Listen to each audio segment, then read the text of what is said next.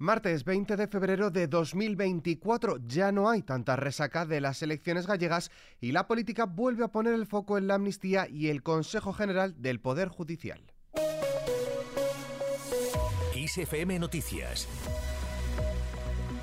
con Álvaro Serrano. ¿Qué tal? El líder del Partido Popular, Alberto Núñez Feijó, y sus varones se han conjurado este lunes y lo harán hoy martes en el Comité Ejecutivo Nacional para lanzar la mayoría absoluta de Alfonso Rueda en Galicia contra el gobierno de Pedro Sánchez, que ha obtenido su peor resultado histórico.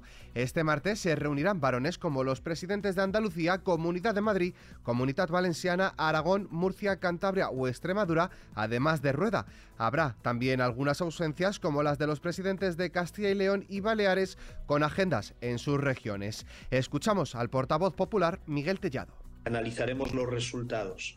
Yo creo que lo que ha quedado claro en estas elecciones es que todos se presentaban para impedir eh, un gobierno estable del Partido Popular y de este lado lo que había es un proyecto sólido, un proyecto que cuenta con eh, gran experiencia, liderado por Alfonso Rueda.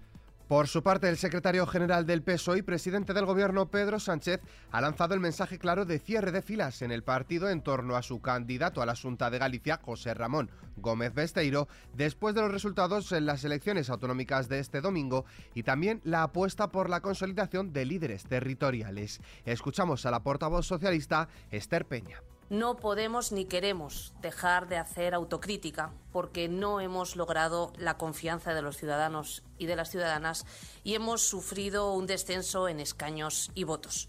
Debemos estudiar detenidamente y en profundidad y tenemos a las personas adecuadas para ello los motivos por los que esto ha ocurrido. Anoche ya dijimos que esto no era un buen resultado para nosotros y este partido, el Partido Socialista, no se esconde cuando tiene un revés. Lo cierto es que celebradas las elecciones en Galicia, todas las miradas se centran ya en la siguiente cita con las urnas, las de Euskadi. El Endacari Íñigo ha escenificado el final de su etapa al frente del gobierno vasco en una reunión con los líderes de los socios del Ejecutivo, Andoni Ortuzar del PNV y Eneco Andueza, Partido Socialista de Euskadi. Por el momento, la política vuelve a lo que podría considerarse como la normalidad.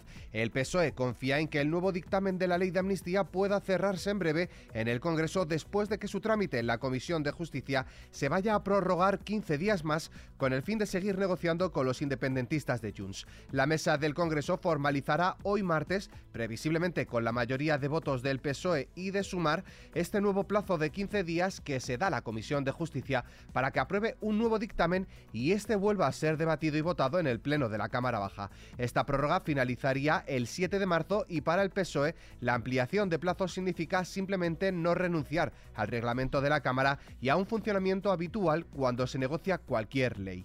De la amnistía pasamos al otro protagonista de la política, el Consejo General del Poder Judicial. El Gobierno y el Partido Popular han acordado este lunes en Bruselas volver a reunirse en marzo para seguir negociando la renovación del Consejo General del Poder Judicial y eventuales cambios en la ley que regula el funcionamiento de esta institución. Así lo han acordado en la capital belga el ministro de Presidencia, Justicia y Relaciones con las Cortes Félix Bolaño y el presidente de institucional del Partido Popular, Esteban González Pons que han vuelto a verse en presencia del comisario europeo de justicia Didier Reinders. Estas han sido las palabras del ministro de Justicia Félix Bolaños. Creo que todos somos conscientes, tanto la Comisión como el Partido Popular como el Partido Socialista, somos conscientes de la gravedad de la situación en la que está el Consejo General del Poder Judicial y que es imprescindible su renovación. Y por tanto se acabó el tiempo ya de excusas, de dilaciones, de retrasos. Hay que renovar el Consejo General del Poder Judicial ya, porque la situación institucional del Poder Judicial es muy delicada y por tanto, en ese sentido, pues es una buena noticia que nos sigamos viendo, que sigamos hablando, que sigamos negociando y que sigamos avanzando. Y en esa línea, pues hemos quedado en volver a Bruselas, volver a vernos con el comisario Renders. Vendremos en la primera quincena de marzo, en una fecha que todavía no está determinada. Vendremos y seguiremos hablando, seguiremos negociando. Más asuntos, hasta 500 tractores se desplazarán hoy martes a Madrid en cinco columnas provenientes de Extremadura, Castilla-La Mancha, Andalucía y Castilla y León, tendiendo previsto entrar en la capital la mañana del miércoles para protestar frente a la sede del Ministerio de Agricultura, Pesca y Alimentación. Se espera que el tráfico se vea afectado durante toda la jornada del miércoles, pues registrará incidencias tanto a la llegada de la tractorada como a su salida de Madrid. En cuanto a las relaciones internacionales, tras manifestarse el fin de semana en Madrid para reclamar el fin del genocidio de Israel en Gaza, Sumar defenderá hoy martes en el Pleno del Congreso una proposición de ley para recuperar la justicia universal y poder juzgar en España a los responsables de los delitos de lesa humanidad. Su objetivo es reinstaurar el principio de jurisdicción universal que permitió en el pasado que los tribunales españoles persiguieran crímenes y violaciones de derechos humanos cometidos en Chile, Argentina o Guatemala.